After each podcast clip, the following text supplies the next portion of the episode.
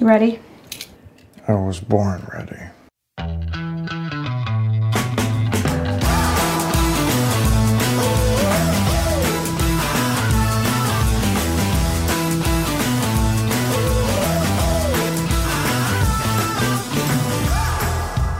Welcome to the Advisory Opinions Podcast. I'm David French with Sarah Isger, and we've got a lot. I say this every time, Sarah. We've got a lot to talk about.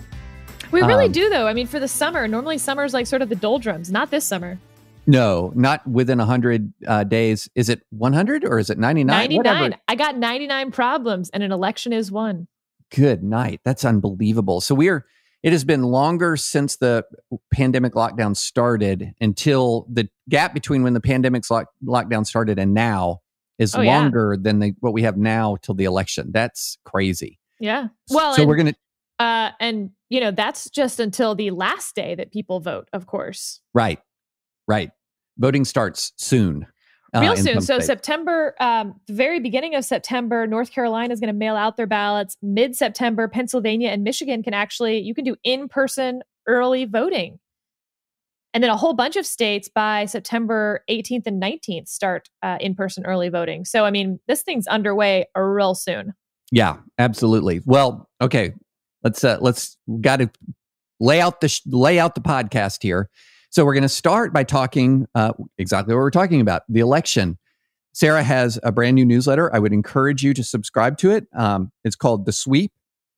And she started off with a bang with, I thought, a really interesting analysis of the opening campaign ads or the latest round of campaign ads from Trump and from Biden. And so we're going to start off talking about that. We're going to ask what on earth is going on at the Supreme Court with religious liberty. There was a... rather explosive case that landed, uh, I believe it was Friday afternoon, um, that prohibited, that upheld um, Nevada's restrictions on churches, where their rules are far more restrictive on churches than they are on casinos. And that was very interesting. To be clear, listeners, ta- it actually upheld Nevada's restrictions on church attendance. Oh, yes. Yeah. Not only have you warned me out about that pronunciation, countless listeners have. So I'm going to yield uh, Nevada. I've uh, it just automatically comes out Nevada, but I'll try Nevada. Um, we're going to talk about Josh Hawley's vow that he will not vote for a Supreme Court nominee who did not say that Roe v. Wade was wrongly decided before his nomination or her nomination. Uh, we're going to talk about a really interesting uh, C N N reported piece about the machinations behind the scenes in the Supreme Court this last term. We're going to answer reader email on the last two it points. How would some really important cases have come out differently if Merrick Garland was on the court? And then we're going to answer a really interesting question about kids and risk tolerance. Um, and Sarah and I have some different perspectives on that. And so before we dive in, um, one thing I just want to remind listeners, because we got a lot of new listeners and we're really thankful for that. And you all may not know, we're all part of, that Sarah and I are part of Dispatch Media, the dispatch dot com. Love for you to check us out. And also would love for the new listeners to go to Apple Podcasts and rate us and provide a review. That would help us out a great deal, and we appreciate it.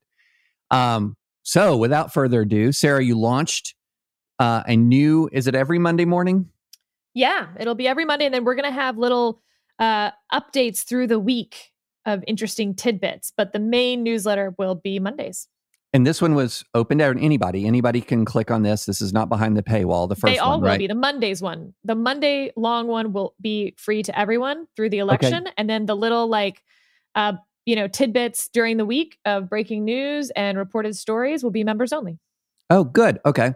Very similar where I have a Sunday newsletter that's open to everybody. And then my other newsletters during the week are members only. So tell us about uh, issue number one. And talk us through some of the ad strategies, because I watched each one of the ads that you highlighted, and I'm they hit me in very different ways. And so I, I want to. Ooh, well, let me just describe the ads, and then I want to hear how they hit you. So, uh, first of all, the two campaigns, and by campaigns I mean both the actual legal unit of the campaign, but also their allies. So that's going to include the R N C, the D N C, and these like outside groups, all put together. Between now and the election, have already reserved a quarter billion dollars in ad time with a B. Uh, so, And up to this point, Trump and his uh, party committees have already topped nine hundred million dollars. So we're well over the one billion dollars mark so far, and we're gonna be well over it again. uh, now, they're buying time. Uh, Biden team bought time in six states. These will not surprise you. Arizona, Florida, Michigan, North Carolina, Pennsylvania, and Wisconsin for next week. Trump has bought time in twelve states. Uh, it includes Ohio and Georgia, but it also includes Minnesota and New Hampshire, for instance. Um, so, okay, the first ad that I talked about was the Trump ad. He has uh, put more money behind this ad. It has run more times than any of his other ads, and that's why I chose this one. You listeners may have seen some other versions of this ad because there are several that are all on this theme. It ends with the tagline, "You won't be safe in Joe Biden's America," but this is the "You won't be safe in Joe Biden's America" one that has run the most. So um, it basically just starts with a phone in an empty room and it's ringing, and a female automated voice picks up and says, you know, basically, "You've reached nine one one because the police have been defunded. We're not here to answer your call. If you're calling to report a rape, press one. If you're calling to report a murder, press two, et cetera, et cetera." And then it says, "Our estimated wait time is currently five days. And then it says, "You won't be safe in Joe Biden's America." Uh, in the second half of the ad, it shows footage of, you know, various protesters, buildings on fire, windows being broken. It's dark. It's a dark, dark ad, David. So uh, my take on this was trying to figure out who the audience is, because there's a lot of sort of female shout outs. The voiceover is female. Uh, a lot of the protesters that they use are white females, which was interesting. But to me, the most important thing, and like what was jarring to me listening to it for the first time, was uh, rape came first in the list on the nine one one call. Press one if you want to report a rape. But it also, like, she really emphasized the word. And I was like, huh. And, you know, my first gut was like, oh, well, this is geared towards women. But then I watched it like three or four, many more times. And I, I really realized, like, nope, this is not geared towards women. This is geared towards men who know women. uh, so, you know, to me, this was about the white, non-college educated male vote, which he is running up thirty-four points against Biden with. No question. He's got them locked down. But in twenty sixteen, he won them by forty-eight points. So he's got a twelve-point difference there. And I think this ad is meant to shore that up to twenty sixteen levels, because that is, in, you know, a lot of places, the largest voting bloc. Uh, mm-hmm. They can make up twenty percent or more of the electorate, just this white, non-college educated male vote in some of these states. So increasing that by twelve points can net you two points, which, of course, in twenty sixteen numbers would be a landslide in a lot of these states. So David, what was your take watching the ad? Well, first, I want to go back and I want to watch a clip or a uh, trailer from the Purge movies. Yeah. Because I think it's the same female voice. Interesting. Yeah, it does. It does have that. At least if it's not the same person, it's mirroring it. Yeah, it's very much mirroring it. It's very much mirroring that sort of Purge, uh, anarchy, lawlessness sort of um, vibe to it, for sure. Um, I found the ad to be trans incandescently bad, but I also knew it was completely not aimed at me. That's interesting, because I actually thought it was pretty well done. Because here's why I thought it was incandescently bad. Okay. Number one, I know for a fact that Joe Biden doesn't want to defund the police, and has said so. And number two, I also understand that all of those awful f- pictures and footage are coming from Trump's America and not Joe Biden's America. And so uh, on the one hand, I felt like, oh, this ad is grotesquely mischaracterizing his opponent and showcasing how bad things are right now. And so, um, and I think, you know, a, a lot of a lot of my friends uh, who are college educated, not all that political, are kind of puzzled by this whole use of footage from right now and how bad things are right now to attack Joe Biden. Uh, but I also know there's a strong group of people who think that Joe Biden wouldn't fight back against any of this stuff at all. And so I do think you're exactly right. This is not aimed at the college educated men or college educated women. this is, I thought that your analysis of that ad was spot on. And even going back to uh, echoing back that kind of purge-like language, I mean, there there are a lot of folks in, in Trump's base of the base of the base of the base who really see him as holding back the the nightmare, that he is the man in the standing in the gap, holding back the nightmare. And so I thought, oh yeah, that's a great analysis. It's not aimed at me. It's not aimed at like a person living in a relatively uh, safe environment and uh, who's sort of seeing what's happening at Portland is very distant. Um, it is, it's aimed at somebody else entirely. And, and I thought, yeah, I think that's a fantastic analysis. And, but it, you know, you're, you're the campaign professional. It seems if you're running ads to shore up your base of your base of your base, you're playing a little bit of D. Well, I mean, yes and no. So the social science out there says that persuasion ads don't work. Mm-hmm.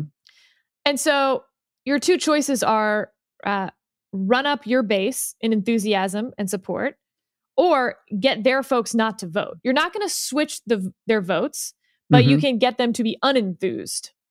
Right. Um, and so, I, you know, I thought this ad was visceral. And I think that's a high compliment for a political ad, because so many of them are boring, predictable, staid, whatever. Like, this one did grab you. Like, you really watched it. Um, You were wondering what was coming next, which was sort of the Trump presidency. So if you like the Trump presidency, you'll like this ad, which is the point. Yeah. I mean, it, for me, it was visceral. It made me viscerally angry. Uh, you're lying about your opponent and you're portraying the chaos that presently exists. Well, mean, but- let me say one thing, though. They're actually very careful how they word the defund the police thing. They do not say Joe Biden wants to defund the police. They say the radical left wants to defund oh, I know. the police. I know. So, you know. Fact check, mm-hmm. it passes. Okay, but on to the Biden ads. So there's yeah. two Biden ads that are running this week. That's the fifteen million dollars playing in those six states. Uh, quickly, the first one, it's like Joe Biden wears a mask over and over again. Like, that's the ad. It's a white mask. It's a black mask. It's a mask inside. It's a mask outside. It's like the Doctor Seuss of ads about masks. Uh, what stood out to me on this one was Florida. Like, Florida keeps showing, literally a map of Florida. It's not subtle. It's like, hey, Florida. Hey, Florida, yeah. Uh, so Biden's up quite a bit in Florida. But if he gets Florida, he's up an average of seven points right now. Florida has twenty-nine electoral votes. He doesn't need Pennsylvania, Michigan, Arizona, or North Carolina if he gets Florida. So right. I understand why they're going a bit all in on the Florida, not subtle Florida-ness. Yeah, Florida is called relatively early in the night. Um, yeah, yeah. It's going to be, at that point, there's the yellow brick road uh, yep. all the way to the White House. Um, what did you think of the ad? Uh, you know, it never mentions Donald Trump. It references, you know, we need a president who over and over again. But, you know, this was definitely just aimed at his people. This is not to try to depress Trump vote turnout or anything like that. In some ways, it's an introduction ad to Joe Biden. Uh It paired interestingly with the next ad. I'll talk about that one and then we can sort of talk about them together. The next one is called Tested. And if you've ever seen a political ad, you've seen this ad.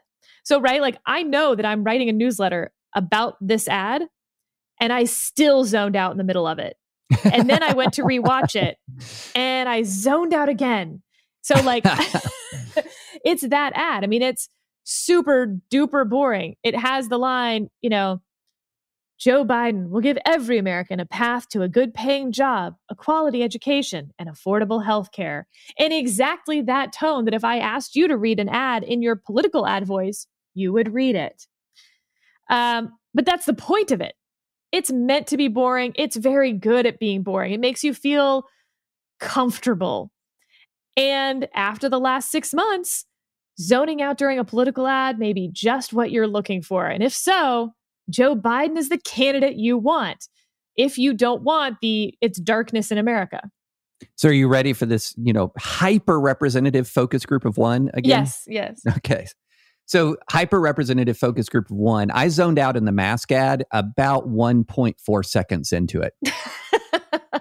and I'm And I'm pro-masking. I mean, we've had these conversations endlessly on, you know, on our podcast, on the Dispatch podcast. Uh, I've tweeted, written about it. I'm pro-mask. But I've, I immediately was like, oh, I, I get this. He's saying I'm the responsible one. And by implication, the president is not the responsible one. And that Got one, too, it. It's funny because the the script for it says nothing.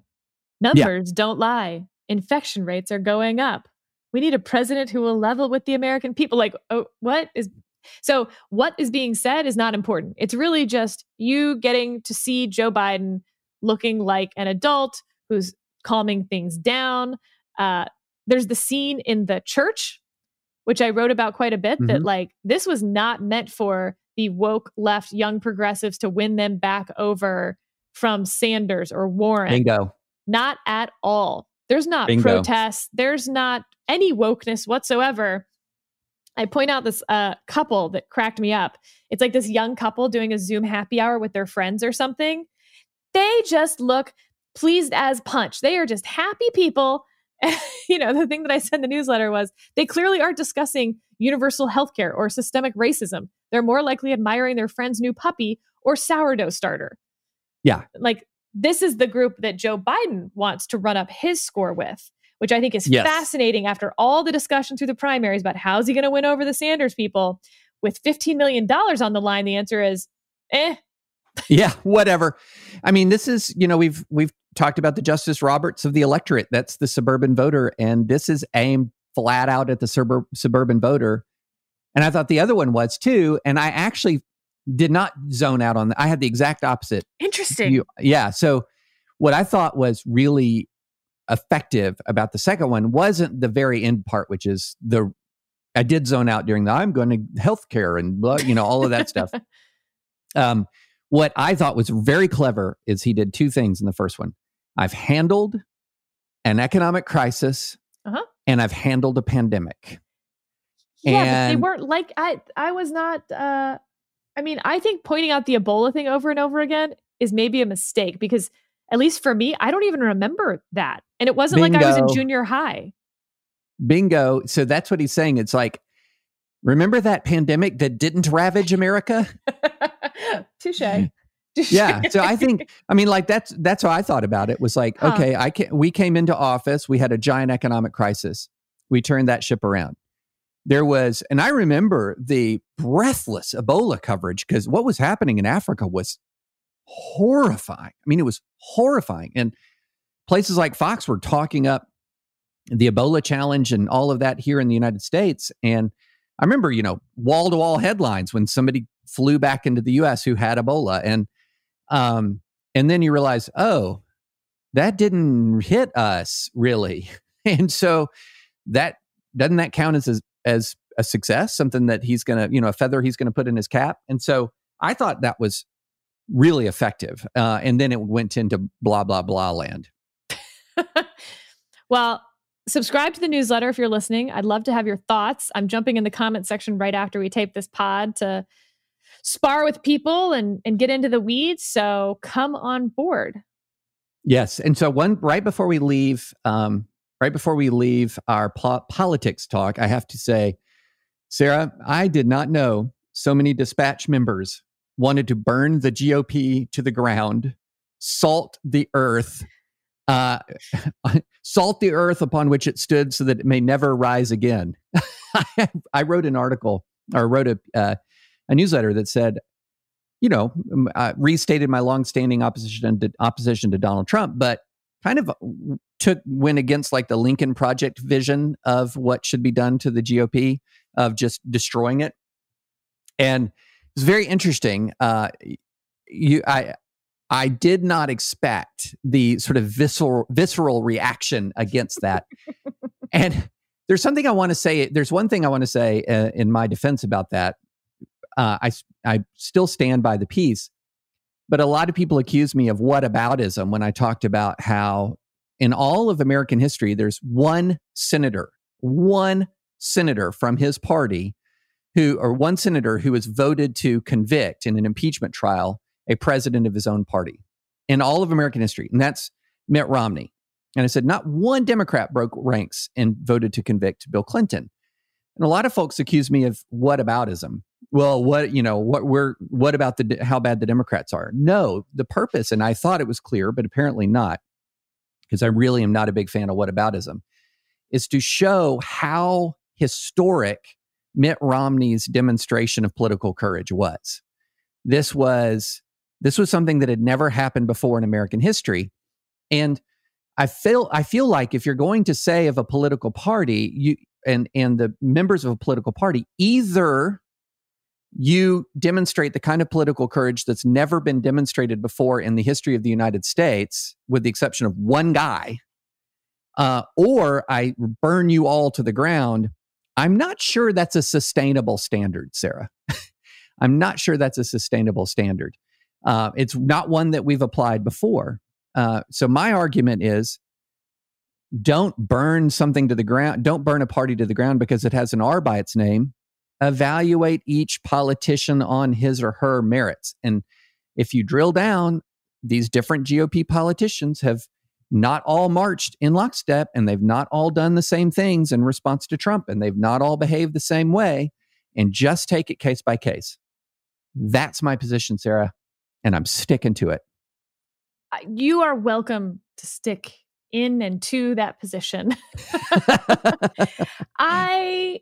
uh I think I'm a little more, it's not that I, I think I belong in the burn it down crowd. I'm just more sympathetic to it in the sense that their point is, if you don't burn it down, it weakens the argument against Trumpism. So if you're really against Trumpism, burning it down is part of proving your point that this was a failed experiment. And so, yes, those individual members may not be the worst. In fact, the ones that you're most likely to defeat are the ones who are, in fact, most likely to be towards the center. Yeah. But if, uh, you know, Republicans took the House somehow and kept the Senate and just lost the presidency, I think their point in the burn it down crowd would be like, that's not going to burn down Trumpism. And that's our goal. Our goal is not saving the conservative movement or saving the Republican Party in the shortest amount of time possible. It's repudiating this thing. And so yeah. Their goal is, how do you repudiate that the fastest? And I think there's, you can have very good differences of opinion, but I think your goal is somewhat different, which is, um, you know, evaluating people as individuals and who's a good leader and all of that. And that is uh, worthy and interesting and worth discussion, but it is different than what they're trying to do. So I think both yeah. of you are, are passing each other in the night a little on goals. I also think, and this is another point that I made, that there is a, if you, if, if Trump loses and loses decisively, because there's a difference between Trumpism and Rubioism. Like, I don't agree with every aspect of Rubioism. Uh, I don't agree with every aspect of the way he's interacted in, in the Trump camp, you know, with Trump. But there is a very big difference between Marco Rubio and Donald Trump. A very big difference. If you, if Trump is out and Trump loses Florida by seven, eight, nine points, I don't, and Rubio, well, he's not up for reelection. Um, trying to think of, oh, you know, say Cory Gardner. I think yeah. Cory Gardner's toast, but what, who's non-toast? Jo- uh, Susan John Cornyn. Collins. Pick John, John Cornyn. Cornyn. John Cornyn. So if, let's imagine a reality where John Cornyn wins re-election by six, seven points, five, six, seven points, and Trump loses Texas. Right. By two or three. Is anyone in their right mind going to think that there's any vestige of Trumpism that has been validated? He yes. lost Texas. Yes, like he will. lost Texas. Well, yeah, but th- that will be that will be like his, you know, last ditch, die hard, very online folks. The top line will be Donald Trump would tell you, actually lost Texas. Yeah, but what they would tell you, I think, in the burn it down crowd is, yeah, sure, but what allowed Trumpism to take root were people like John Cornyn allowing it to take root and not standing up every single day yelling stop. And therefore, yeah, losing the Senate sucks. John Cornyn was a fine person, uh, but um, we need to prevent this from happening in the future as well. And for, you know, the nomination next time around and whatever else. So yes, I'm not evaluating John Cornyn as a person. I'm evaluating him as a vehicle. And as a vehicle, he did not stop Trumpism and therefore he's out. Uh, again, I'm not saying I subscribe to this, but I think they have, I think they are principled in their own position and goals. No, I totally agree that they are completely principled in their own position and goals. And it's a very debatable point. Like this yes. is, this is a point that is, you know, it, it, uh, because there was a, um, uh, Bill Kristol and Charlie Sykes were on the Bulwark podcast and they talked about my piece, and Charlie wrote a piece in the Bulwark today disagreeing with me. This is, and this is a symbol that a lot of times people use the term never Trump to sweep very broadly with a presumption that we're all the same. That everyone who has opposed Donald Trump is, we're just all the same. We're not all the same. We, we've come into this with different priorities and different concerns. And anytime you have a thorny, difficult challenge, you're, you should have different perspectives on how to deal with it. Here's my analogy. You're all textualists, but some of you are Gorsuch and some of you are Alito. Yeah. And some of you are Kavanaugh. And I'm not even sure which are which right now. I'll come back to you, but definitely we have Lincoln Project, Republican Voters Against Trump, and David French. And and one of you falls into each justice bucket. and, and and I think one of the things that I'm trying to come at here, uh, and that I have an overarching philosophy that I want to transcend the twenty twenty election, which is I want people to judge politicians on individual merits more, rather than tribal block voting. I want to, I want to say, because I wrote in my piece, I have this test that I apply for every person, every race. And that is, do I believe that they have a character that is commensurate with the office that they seek? And do uh, they broadly advance my political values? You have to pass both tests. Because I have this view that says one of the quickest ways to get more bad people into politics is to vote for bad people. Um, interesting, interesting theory. yeah, it's it's a it's a con- controversial theory, right, Sarah. Right. But we we often believe that the primary process is the process where we make our stand for character, and the general election is when we make our stand for tribe. And and I feel like that has to stop. I feel like that if we keep doing that, we're going to keep winding up exactly where we are. So, you know, I kind of have this line in the sand. Every single one of these guys has to earn my vote. They are not entitled to it in any way, shape, or form. They got to earn it. And there's just a simple two-part test, Sarah. It's simple. And so that's my that's my story, and I'm sticking to it. All right, on to law. Yes, law. Okay. Uh, so Justice Roberts trended Friday night. Um, and he trended for a very interesting reason after uh, ruling. He, you know, he's one of the more solid justices in recent history for religious liberty. But on uh, on Sunday night, he joined the Democratic nominated four uh, to side against a church in a case called Calvary Calvary Chapel, Dayton Valley versus Sisolak, um, that. held that, uh, which upheld Nevada, Nevada, right? Mm, you nailed it.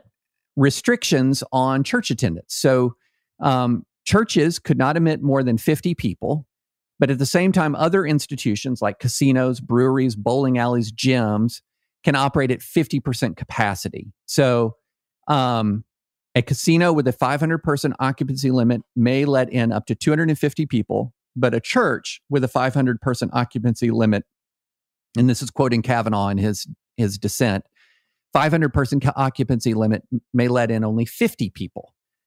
Um, and Justice Roberts uh, sided with the four Democratic nominees to, and without an opinion, to uphold this restriction on churches, even though they were treated differently than casinos and in a more restrictive way than casinos.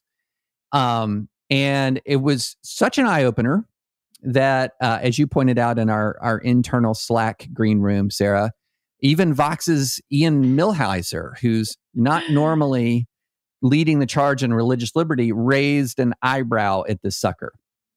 Um, and I'm interested in, in your thoughts. I have a couple thoughts here. One, let's be very clear. This was not upholding Nevada's rule.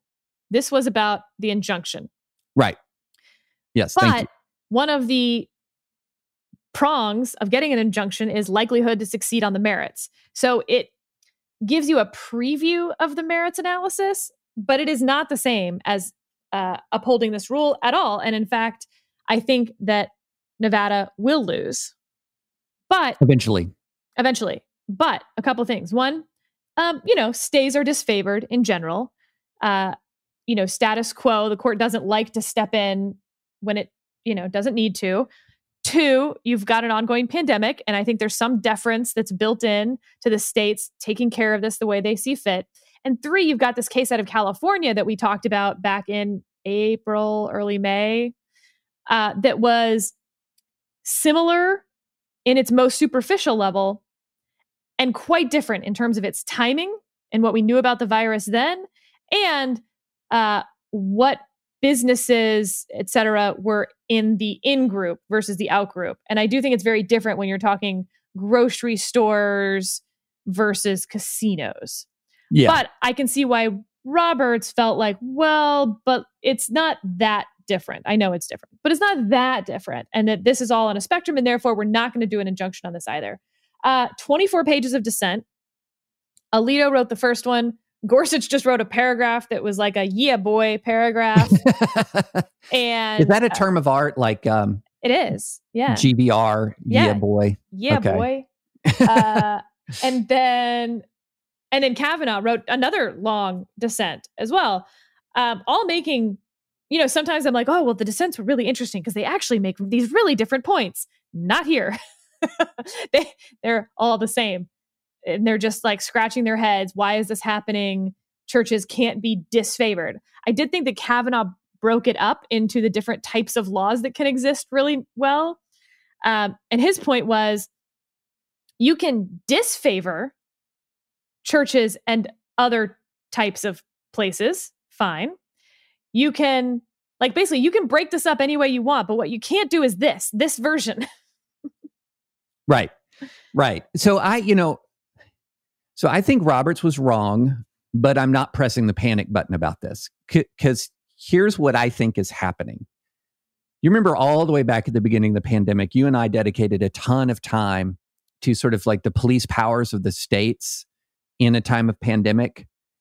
And one of the points that we made is it's there's a there is a at the onset of a pandemic, when danger is at its greatest, when our knowledge base about how this thing spreads and everything is at its lowest, these the states are going to have maximum discretion, just maximum discretion to, to clamp down on this.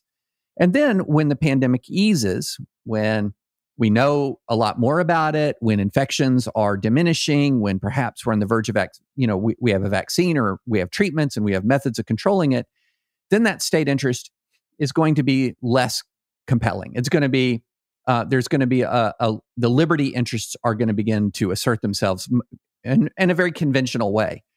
But in between there, in between the the, max, the emergency of the onset of the pandemic and the easing of the emergency at the end, as we begin to get a handle on it, there's a giant gray area. And okay. There's just not a lot of case law on this. And at I think all. I think, you know, we've talked about Uh, you know, maybe in June, where we thought we were in the middle of the gray area. I think most people thought we were out of the gray area. And yep. What this opinion says, or the not opinion for the five majority is, nope, we're still in the gray area. And, you know, Kavanaugh's dissent, I think, treats us very much like we are out of the gray area. There's yeah. not a whole lot of discussion of of being in that deference. They all note it and say, like, I get it, but, you know, we know a lot more. And they basically say we should be out of the gray area by now, and then jump straight into... And by the way, here are Kavanaugh's four categories. One, laws that expressly discriminate against religious organizations, and he uses Espinoza, our Blaine Amendment case, as an example of that. Two, laws that expressly favor religious organizations. He says, that's fine. You can favor religious organizations over secular organizations, no problem. And that does not violate the Establishment Clause either. Three, laws that do not classify on the basis of religion, but apply to secular and religious organizations alike. This is your hated Smith case, David, which is cited mm-hmm. with an underline by Kavanaugh, noted. Mm-hmm. And four, what he calls, you know, this category, which is laws that expressly treat religious organizations equally to some secular organizations, like Smith, kind of, but better or worse than other secular organizations. And that's where it falls afoul of Smith, in his view. Um, but you... would prefer that Smith not get mentioned in any of this. I would prefer that Smith be nuked from orbit. Yeah. And that the the name, that P, that the, the name Smith be so uh, such an anathema in the law that a uh, lawyers by the name of Smith would have to file a motion for special permission to have it used in their pleadings. Um, but this I'm definitely kidding. Is, you know, I'm not saying it's resurrecting Smith back to its old status, but it's not like Smith was just sort of cited after a long string cite. It yeah. is number three and four. I I put this in pandemic law. This is oh, okay. this yeah, this is pandemic law. So um I think and and I think Ian Mills, Millhiser's analysis was right. He said the real in the real um insight here is not is articulated in the Cal the California case where um Justice Roberts did publish an opinion explaining his vote and denying injunctive relief from a California church, which was very different regulatory framework. So the Nevada framework and the California framework were very different. But here was Justice Roberts in the California case. Quote, "The precise question of when restrictions on particular social activities should be lifted during the pandemic is a dynamic and fact-intensive matter subject to reasonable disagreement." He said, "Our Constitution principally entrusts the safety and health of the people to the politically accountable officials of the states to guard and protect." So I, it feels like to me that what we have is Roberts is sort of saying there's this area of, there we're in a zone of discretion right now. We're still in the zone of discretion. And what Alito and Kavanaugh and the others are saying is the zone of discretion does not extend to treating religious institutions less favorably than similarly situated secular institutions. And I agree with them on that. I think they're absolutely correct on that. But I also think that if we get a handle on this pandemic, um, you would see this decision flip. And uh, I, I think, you know, if there's a, a scenario under which if we have a handle on this pandemic, it would be nine oh against Nevada. If they try to hold on to this too long. I don't think it's any accident that this came out the way it came out when we're in the middle of a string of day after day after day of seventy thousand plus positive tests or sixty-five thousand to seventy-five thousand positive tests, and deaths in the U S are arcing back upwards. I don't think those two, I think the fact, uh, the facts of what's happening in the pandemic and the deference they show to the state here are connected. I disagree I totally with the agree outcome. With that. Yeah, I, I agree with that. In part also because looking back at California, if they had ruled the other way and then there was a resurgence in cases, California could have felt its hands quite tied by a stay from the Supreme Court. And while the Nevada rule here is more stringent and runs more afoul of the First Amendment, I don't think there's much question of that. I do think that sort of the responsible dad of John Roberts is like, ah, yes, I know it would feel good right now. And if we were just ruling on the merits, I, I would be there with you. But it's a fluid situation. If Nevada has a wild uptick in cases, we don't want to have them sitting there in a room spending six hours wondering how to have a new rule that fits with this state. Let's just let them do their thing for a little bit longer. Yeah, I think that's the entirety of what's going on. Um, but I, I still think the Nevada rule is constitutionally defective. But again, that's why I'm not, the real enemy here is not Justice Roberts. The real enemy here is coronavirus. Uh, and, and, and the and friends a, we made along the way. Yeah, exactly. Exactly. We'd like to take a moment and thank our sponsor here, the Bradley Speaker Series. Making sense of current events during this extraordinary time can be trying. Conceived in Liberty, the Bradley Speaker Series is a new video series that offers meaningful perspectives through engaging fifteen-minute interviews. Visit bradleyfdn.org backslash liberty to watch their most recent episode featuring British author and historian Andrew Roberts. The author of numerous award-winning books, including his most recent book, Churchill, Walking with Destiny, Roberts is a foremost expert on Winston Churchill. In this episode, he addresses Churchill's approach to governing during a crisis and how he evolved from statist to staunch advocate of the free market system. Roberts also shares his take on the destruction of historical monuments. That's Bradley with an L E Y at the end, fdn.org slash liberty to watch the video. Bradley, L E Y, fdn.org backslash liberty to watch the video. New episodes will debut we- weekly, so come back often and subscribe to their YouTube channel to be notified whenever a new video is posted. So shall we move on to uh, our Senator Hawley? Man, this was a thing. Do you want to brief the listeners? Yeah. So last night, late last night, this hit my inbox that uh, Senator Josh Hawley of Missouri, Republican, told the Washington Post that he wouldn't vote for a Supreme Court nominee unless they were on the record saying that Roe v. Wade was wrongly decided. And he says, by explicitly acknowledge, I mean on the record and before they were nominated. So, couple things here to note. One, he says, explicitly acknowledge that Roe v. Wade is wrongly decided. He does not say you have to explicitly acknowledge that you would overturn Roe v. Wade, actually, right. Which is interesting because I don't see how uh, a justice could say that and not recuse themselves for pre uh, judging a case potentially. Um, but you can say that something was wrongly decided. Uh, and then the on the record, meaning it doesn't count if you give private assurances, you know, in a meeting with Josh Hawley and then tell him he can't tell the press. It has to be public. And two, before they were nominated, that is now. Okay, David, I don't see any potential justice going out and doing this. I agree with you. I agree with you. Um, so there's a couple, of, there are a few reasons why I think that this was me- relatively meaningless fan service. Okay. So number one, uh, if you are a feder- if you're a shrewd Federalist Society member who is angling for a, uh, if you're if you're an extremely ambitious Federalist Society member and you're angling for a, ju- a judicial slot or and you have your sights set on the highest court, and there are people out there who actually are um, quite, I mean they're they're actually that ambitious and are, ca- are orienting their careers in that direction. You know what you're not doing, Sarah? Taking the bait. You're not taking that bait. You're not, not taking that vote. bait. Because you know for a fact that there are Republican senators, and there have been from the beginning, who are not necessarily going to cast a vote for you if you have been on the record. Uh, because there are Republican senators who either uh, support Roe v. Wade or fear that casting a vote on, on, in favor of someone who would presumably overrule Roe v. Wade will end their political career.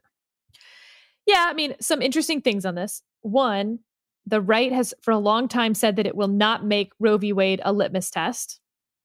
And recently, the left has said that they will make Citizens United a litmus test. And right. I think Shelby as well will be a litmus test, although I haven't heard anyone explicitly say that one. It's like an implied litmus test that will become right. an explicit one, I think, in a uh, future Democratic administration. Uh, Citizens United, of course, is the campaign finance case.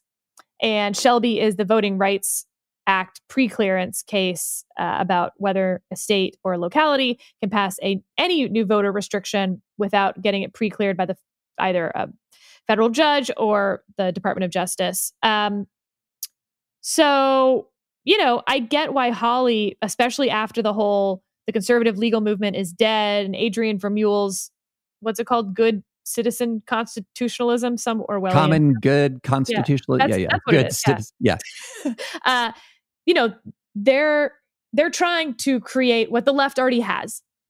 Yeah. Which is like, screw the process. That was all well and cute and adorable, but now we need to care about outcomes.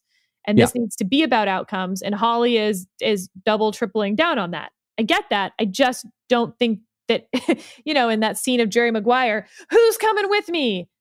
I don't think anyone's coming with him right now. I think where it would be really interesting is if he made that statement when it's fifty-fifty in the Senate with a Republican president, then uh, are you really going to do that? Are you really going to do that? Hmm. That would be Still fascinating no. to see. Um, Still no. yeah. Uh, that that's when it would be fascinating, but it's, I think, less interesting of a vow when it's not fifty-fifty in the Senate. So he could cast a vote Uh, for somebody against somebody, and they'll still be nominated. I mean, still be confirmed. And uh, also when it's, if present trends continue, uh, you're going to have a Biden presidency when he'll, he'll be voting against the nominees anyway. Yeah. Can so, I take us down a weird cul-de-sac that um, oh, please. I, I went in last night? So I uh, had a our first post-brisket date night last night. Nice. Um, you know, our first like date night without the brisket, which was difficult. Any new parents out there, um, I, I thought it would be easier than it was. Luckily, though, because this is COVID, he was just inside and we were on the deck. But he was with other he was with other people. Um, anyway, so I'm I'm having dinner on the deck and with two former Senate staffers, and they are telling me a world in which we do not have hearings if there is a vacancy between now and January. Mm-hmm. And if there's a vacancy on December thirty-first, by God, forty-eight hours later, we will have a vote to confirm on the nominee. And they got very into the Senate rules, which I found super fascinating. And David, I don't know how much you know about the Senate rules or have looked into this question, but this is sure, where I'm, I'm a little Hawley, rusty yeah. on the, the ins and outs of the Senate rules, I must confess. This is where exactly what you're saying. Josh Hawley could vote against the nominee and they would still get confirmed. But what Josh Hawley is not saying yet is what he would do about the discharge petition that would basically get us around having a hearing. And what uh, my wonderful friends were telling me is we're never going to have a Supreme Court hearing again, that that is dead after Kavanaugh. Hmm. And what's going to happen is a nomination is going to get referred to the Judiciary Committee. And by the way, forgive me, Senate staffer friends, when I butcher these rules, but this is my understanding. And I definitely have the gist of it right. Uh, nominee gets referred to the Judiciary Committee. After twenty-four hours, if the Judiciary Committee has not acted on that nominee, which obviously they wouldn't have done, anyone can then move to discharge the nomination from the committee. And it's just the majority of the quorum present. So you don't need fifty-one votes for that. You just need whoever's there. So for instance, even if Republicans were in the minority uh, at some point in the future, you would force Democrats to be there basically every day to keep voting against things, et cetera. Right. So this is, they were pointing this out of like, why didn't the Democrats do this around Garland? They could have forced his nomination in the summer of twenty sixteen. They actually chose not to for a variety of reasons, one of which is they were so certain Hillary would win. Right. And of course, there's the sense that if you did this sort of thing, the legislative filibuster would sort of be the revenge. Mm-hmm. So that's all to say, Hawley could vote yes on the discharge, thereby skipping the hearing, and then just vote no on the nominee, which would be a not necessary vote to confirm the nominee.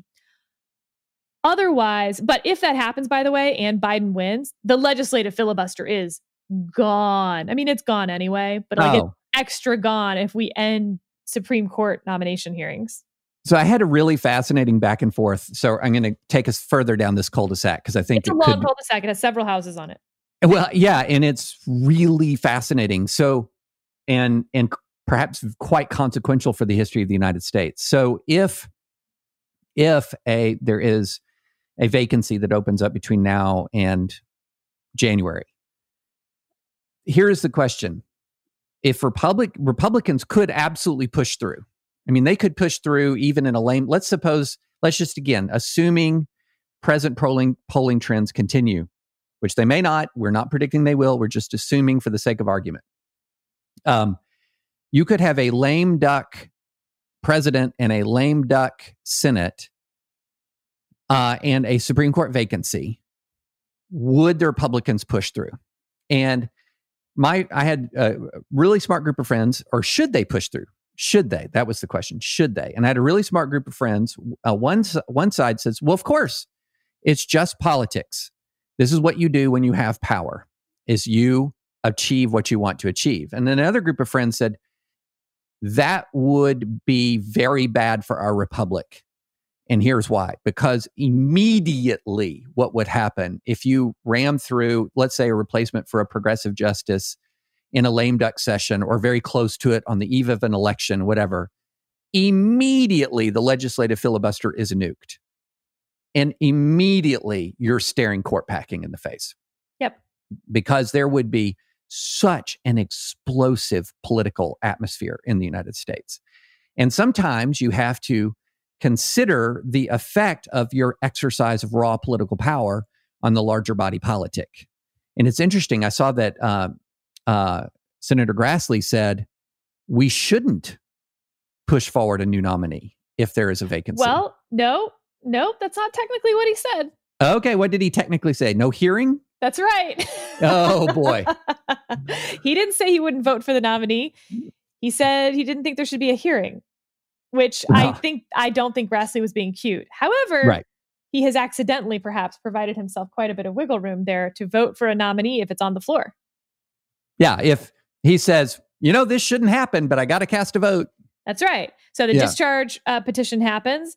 The nominee is moved from Judiciary Committee to the f- floor. And then there's a vote and everyone has their say. And, uh, you know, this used to happen back in the day. Uh, one of F D R's nominees was nominated on a Friday, confirmed on a Wednesday, I think. That was the last yeah. one before we had hearings, in part because we found out that guy was a member of the K K K. Oh, my gosh. Oops. But, you know... Um... I mean, you know, from my writing and everything, and, and listeners know, I'm really, really, really, really concerned about polarization in the United States right now. And I feel like responsible politicians should take into account in their governance of this country the increasing amount of negative polarization and the increasing amount of hatred and mutual hatred in this country. It's a long, it's, it's a existential threat to this nation, I believe, is this mutual loathing and negative polarization unchecked. Unchecked, I think this stuff is an existential threat. And I would like to see people govern as if they recognize it. Yeah, but and, David, in this case, I think people would be willing to join you on a, something of lesser import, or of at least less long-term import. But you're asking them to make a, uh, you know, lower the temperature decision on a Supreme Court justice? I don't think so. Uh, yeah, I know. I mean, and I I think that in that argument, what would happen is um, you get the justice through, it'd be confirmed, the legislative filibuster would be nuked, mm-hmm. and then you have all-out war over court packing um, at that point. And then we, you know, you might win it, you might lose it, uh, and if you lose it, then you look back and you say, oh, crap. Because once that court packing line is crossed, um, I think that, I honestly think that destabilizes our system. If, I think that's true. Yeah. So, no, I agree. You know, I, I the, the, the, no, they're always the short term, always the short term consideration is going to be towards the exercise of power. Yep. Always. That's why the first argument I make in my book is there is no single important political, social, cultural, or religious trend that is pulling Americans together more than it's pushing us apart. Because the short-term calculus is always going to be to go for the W. Always. And speaking of that, by the way, so we got this great email from a listener about Judge, not Justice Garland. Yes. Basically saying, what would have happened? How would the court look different today? What decisions would have been different if it had been Justice Garland? And we both thought that was a fun little exercise. Yeah. So we did some homework last night and came up with our three cases that uh, we think would have been affected. And I am really curious to hear yours. Okay. Why don't we take turns? Okay. Okay. So three cases that I, they may or may not be affected. So okay. Here's one. I'll start with one that would have been. Okay. And this one is National Institute of Family and Life Advocates v. Becerra, Attorney General of California. Short version, the NIFLA case.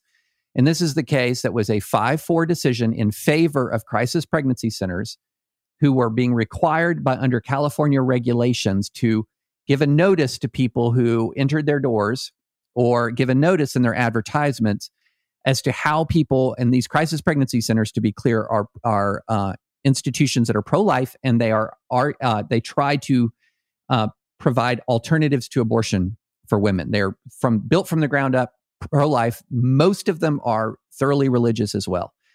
And uh, the California was saying that each one of these institutions has to provide a notice um, notifying women that they can get a free or a low-cost abortion through California, uh, through California, I believe, Medicaid. And so this was a compelled speech case that where the um, the crisis pregnancy centers were saying, no, this you're compelling us, California, to advocate for something we completely disagree with. You're compelling us to advertise for abortion when our entire purpose is pro-life. And this case was decided five four in favor of the pregnancy centers. And I think that flips.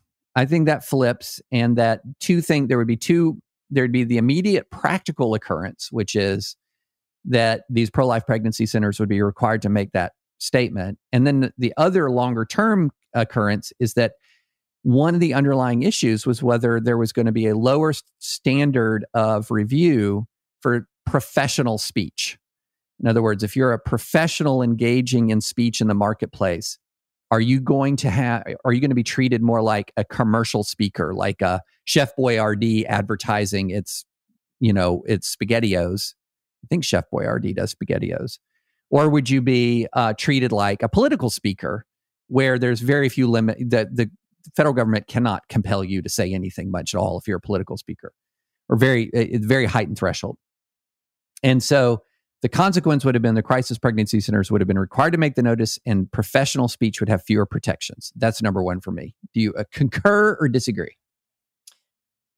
Yeah, I mean, I think I do. Judge Garland was noted for being uh, sort of a run-of-the-mill liberal judge. Mm-hmm. Not particularly known for anything except for being smart, thoughtful, not extreme. Uh, and certainly on these issues, I think Yep, he would have just sort of faded into another democratically appointed vote, uh, probably more along the Breyer lines on this. Yeah. Now it's yours. Okay. Uh, I picked Bostock. And uh, Bostock, of course, was uh, six three. Mm-hmm. And I think there's a decent chance that Bostock actually comes out uh, the same way, obviously. Uh, but I think there's a good chance that all of that fight over textualism that conservatives got very upset about is gone. And now it's just a, you know, emanations and penumbras. Of course, this is protected. There's nothing to hang on to from affirmative action down the road for conservatives. There's no discussion of the text itself and what that means. Uh, it would be just a progressive opinion on civil rights issues, and all these, you know, the progressive legal movement's dead because we're arguing over which type of textualism to use, uh, would seem a hilariously delightful conversation to go back and start having if you're a legal conservative. Yeah. No, I think you're exactly right. I think that that is, Bostock, it still comes out the way it came out in result, but the reasoning would have been much more expansive. Hugely. Yeah. And hugely. Um, and probably would have followed the other sexual orientation cases, which, because now there's a question of whether those cases are a dead end. And in fact, now you're going to follow the sex discrimination line of cases, or just Bostock created its own little germ cell here, and we're going to see where this goes. uh, so in some ways, Bostock would have been unremarkable uh, in a Garland judicial world. Yeah, because it would have continued on Obergefell, just very like, see Obergefell flipped. yeah, yeah, exactly, exactly. So similar result, different reasoning. Now, this one, I think, so I'm going, my next one is Masterpiece Cake Shop. Okay.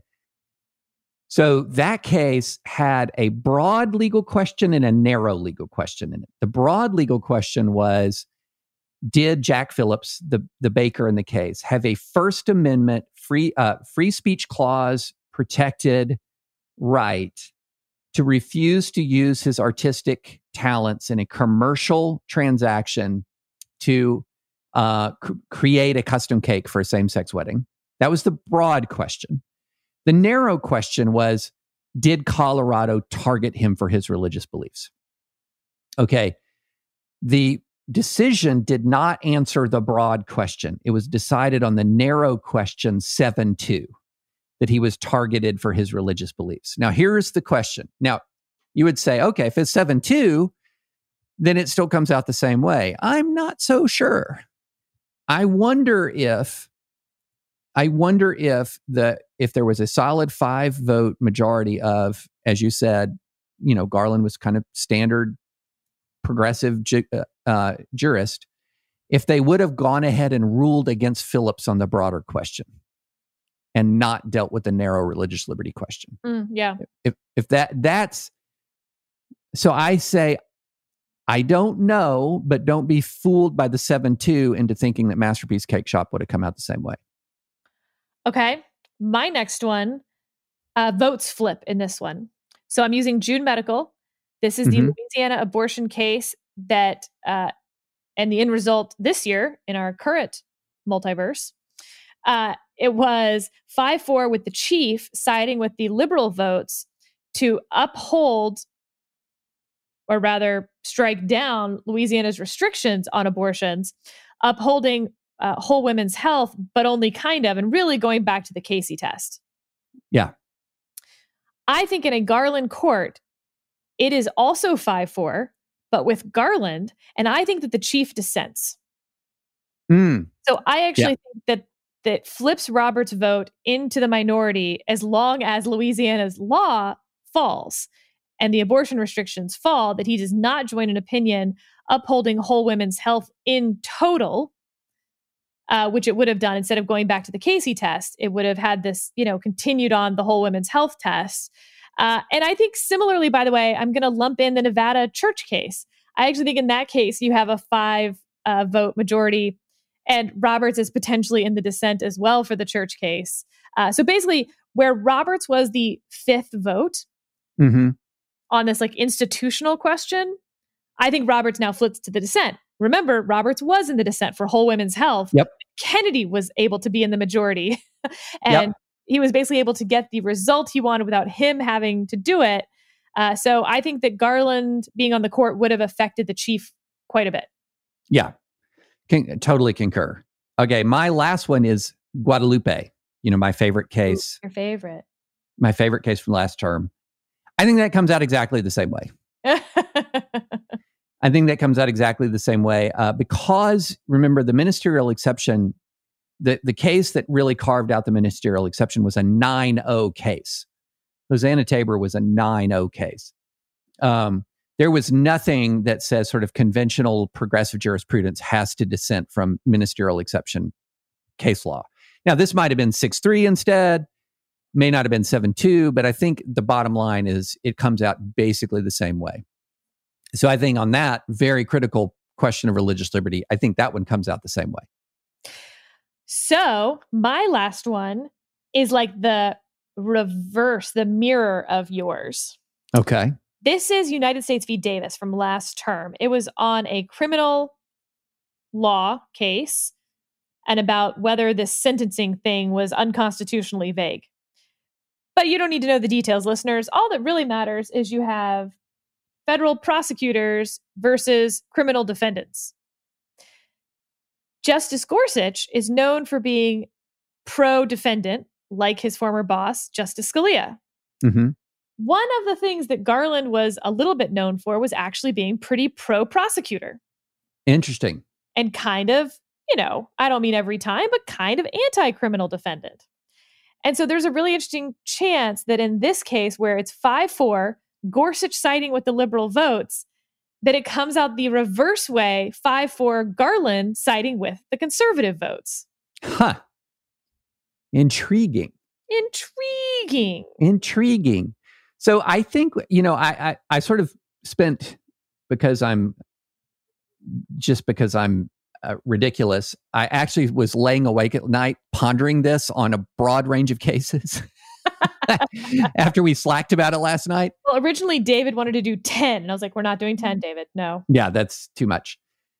But what was interesting to me is, as I was sort of wargaming it out in my mind, I was reminded how much there would have been multiple different outcomes, but how much it would be like, In in so many areas of Supreme Court law, what you're talking about is not contrary to all of the, you know, hyperventilating fundraising emails that you see or talking head commentary about it. It's not the end of the First Amendment or the end. It's sort of like moves a little bit this way and it moves a little bit that way. It moves, things change, but it's just this slight veering. Yeah. Um, with other checks and balances that can perhaps, you know, reverse your losses. So, for example, in the California Crisis Pregnancy Center case, which I think would be a consequential loss for the First Amendment, to re-liberate crisis pregnancy centers, you just have to change the California regulation. Now, that might not happen anytime soon, but it's not a, you know, one, it's not a final declaration that crisis pregnancy centers have to do X. It's in that state they have to, and that state can choose to repeal that provision or not. Again, it's consequential.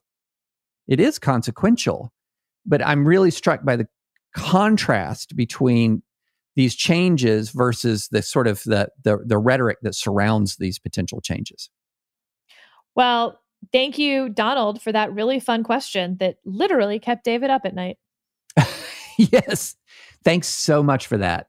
Um, all right. We're kind of running out of time, but we dive want to dive into like this extremely complicated, interesting, fascinating discussion of We had a we had a question from a reader who I uh, I don't have the email right in front of me, but I believe has young children, and because we had this long conversation, Sarah and I, um, two podcasts. Sarah interviewed me, and I interviewed Sarah about how did we become, uh, how, how did we as individuals become not risk averse, um, which doesn't mean reckless.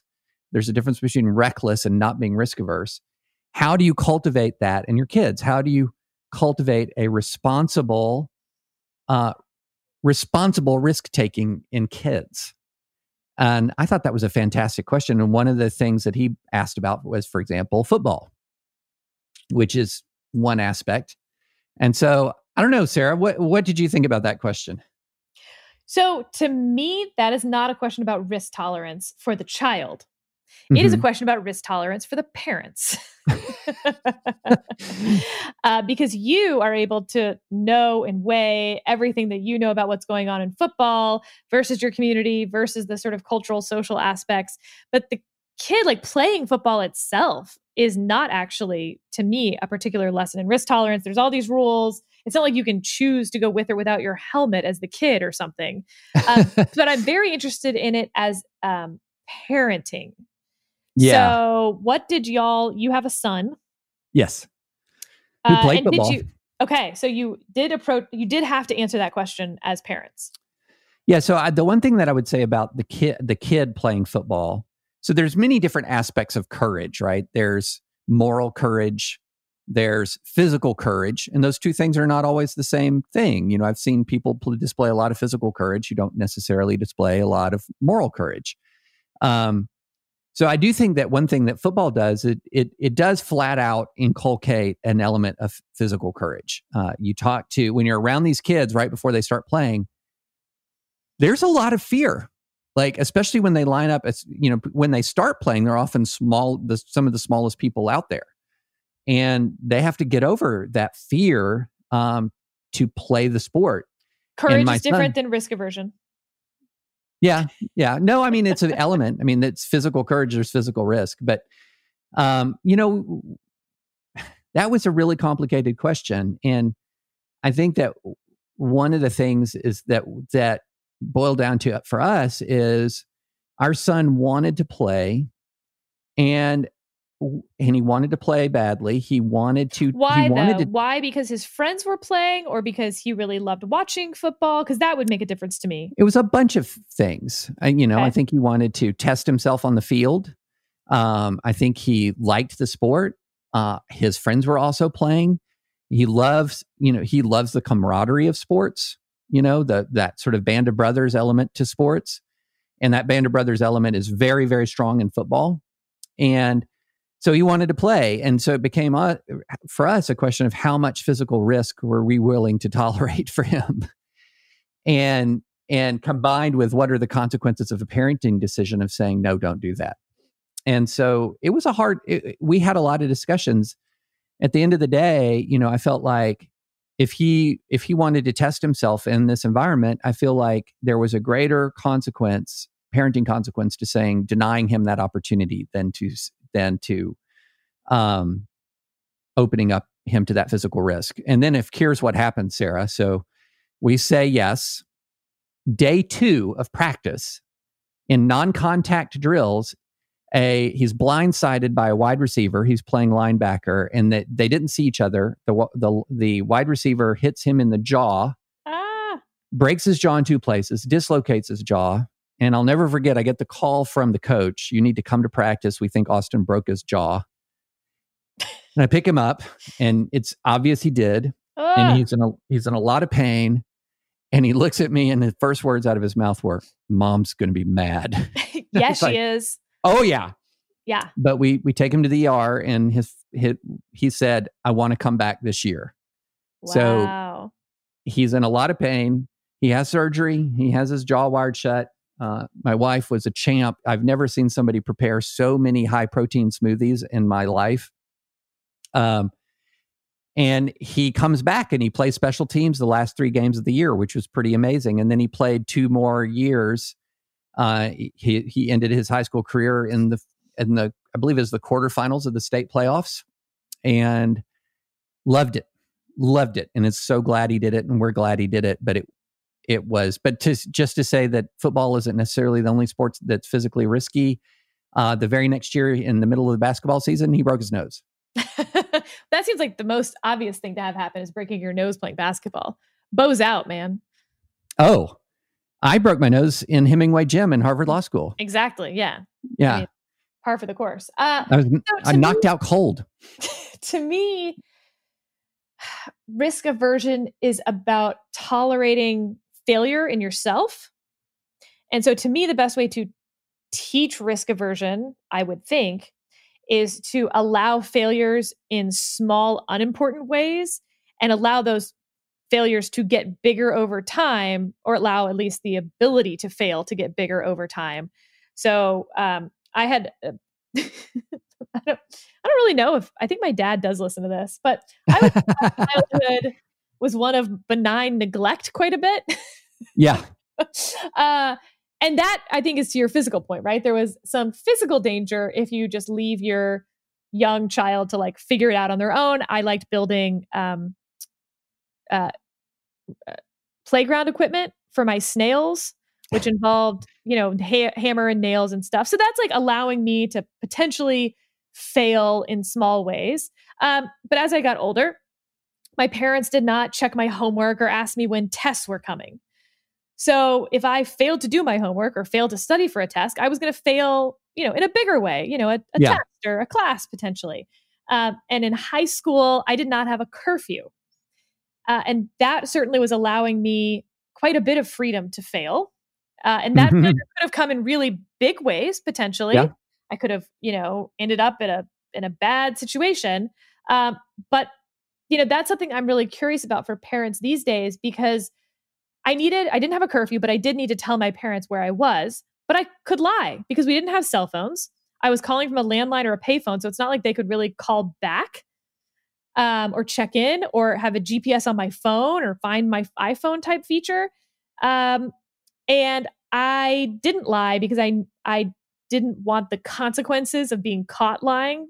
I liked yeah. my freedom, and that lesson was important, I think, to me, that like I could fail big if I wanted to, and you know, big to a teenager, right? But like there, there's some things that could happen. Yeah. Um, but it also taught me like sort of some risk analysis of like, look, on the one hand, do I want to go to that movie that I'm not allowed to go to? I do. On the other hand, boy, it's pretty nice not having a curfew and being able to do whatever I want all the time, which my friends can't do. And all that I have to do is not go to this movie. Yeah, screw the movie. I don't care. yeah, I, you know, it's interesting. That's a really, because I grew up with the opposite. I had cur- I had strict curfews my whole life. Went to a college with strict curfews. But at the same time, when I was growing up as a young kid, I was like a free range kid. So it was from a young age, bye mom, bye dad. Okay, be back by six for dinner. Yeah. I'm come in for dinner. And then it's like, bye mom, bye dad. And you're, I mean, even at a young age, you're getting on your bike, you're going all over the neighborhood. And there's this really interesting uh, Greg Luki- Greg Lukianoff and Jonathan Haidt had this really interesting insight in in their book, um, that that's just not the way we raise kids anymore. And they asked an audience, what is the age you were when you were first went outside your house and you you didn't know your parents, you know, you, you went first outside of your house completely unsupervised. Yeah. And they went through ages, seven, eight, nine. And the bulk of the hands went up around nine or ten years old. Interesting. At, for the kid, for the parents. And then they asked the next question, when was the first time you let your child leave completely unsupervised? twenty-seven. And, and I can't remember the exact answer, but I think it was in the teens, you know, wow. thirteen, fourteen. And I think that's a big difference. And we've actually consciously tried to raise our kids the way I was raised, which was, okay, um, you know, look, I mean, not, it's not, hey, we're going to plop you down in the middle of Manhattan at age ten and see you at six. But, you know, growing up in a similar kind of environment, um, have the similar kind of freedom that I had. And I think that that's important for kids. And did you, uh, grow you know, up in our, a suburb? Where were you growing up? So I grew up in a, uh, it was a small town of about eight thousand, and I lived in a subdivision outside of that small town. So okay. I did live in a subdivision. Um, because I do think so, it was relevant that I grew up in a pretty rural part of Texas. Like we lived on the yeah. end of a mile long dirt road. So I do think my age for free ranging was much, much lower, but also there weren't really cars or pavement. Yeah. So like when our youngest is nine or ten, she's twelve now. When she was nine or ten, we let her get on her bike and pedal around the neighborhood and go to the ice cream shop and things like that in the c- neighborhood we currently live in. Um, and then the other thing is moral courage. So much harder. I, I think that's taught by example, um, more than anything. Like my dad, um, I saw him when I was a young kid stand up against some pretty bad stuff in his workplace. And I knew, I grew up knowing all those stories, and I grew up seeing it. And I, I, I saw him in a number of circumstances display moral courage in church settings, in career settings. I saw him get, uh, incur career risk in standing up for what was right. And that powerfully impacted me. And that's, and that impact of how the impact that he had on me by doing that has translated into a lot of the decisions that I've made, you know, as a dad, that I want to have that, that same influence on my kids that he had on me. Oh, that's sweet. So. And a lovely way to end, I think. I think so, especially since we're going long. But uh, we left on the table this really fascinating C N N article about some of the inner workings of the court. And we may just put a pin on that and talk about that on yeah. Thursday, because I yeah. think that was really interesting. So anything else, Sarah? No, I don't think so. I don't think so either. Well, uh, again, I would urge you all to go to the dispatch dot com, subscribe, become a member, because we have another offering, Sarah's newsletter, which was fantastic. Uh, looking forward to reading more of it. And we will talk to you all again on Thursday.